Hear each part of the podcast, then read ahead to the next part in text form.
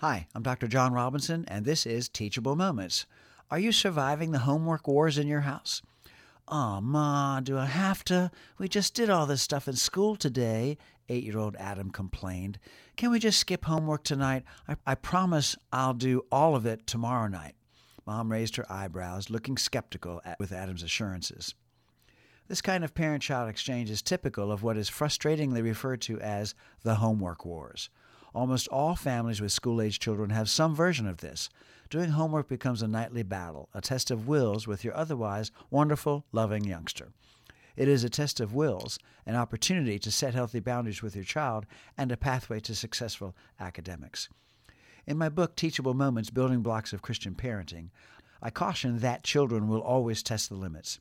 This is not because they want to be free of them, it's to be sure that they are there.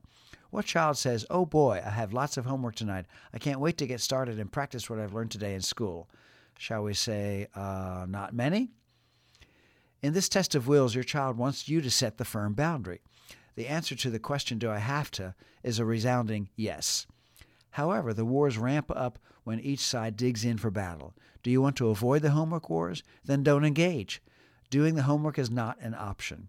How your child does it is negotiable. Have this discussion outside of homework time. Engage your child in a curious discovery of what works best for them. Decide on a designated homework spot, such as the desk in his room or the kitchen table, and talk about the time that works best for him, such as right after getting home from school or after dinner. For elementary age students, sit, sit beside your child and coach or tutor them as needed, but without doing any of it for them. For middle school students, be in the proximity of where they are doing their homework be available. Encourage with, How's it going in there? For high schoolers, encourage their good work habits. Where low or failing grades are the outcome, homework time becomes study time to bring the grades up. When the process is well defined, put it into place for a short time, a week or two, with reward or consequence in place after the time frame is over. Revise as needed, but be firm with your limits.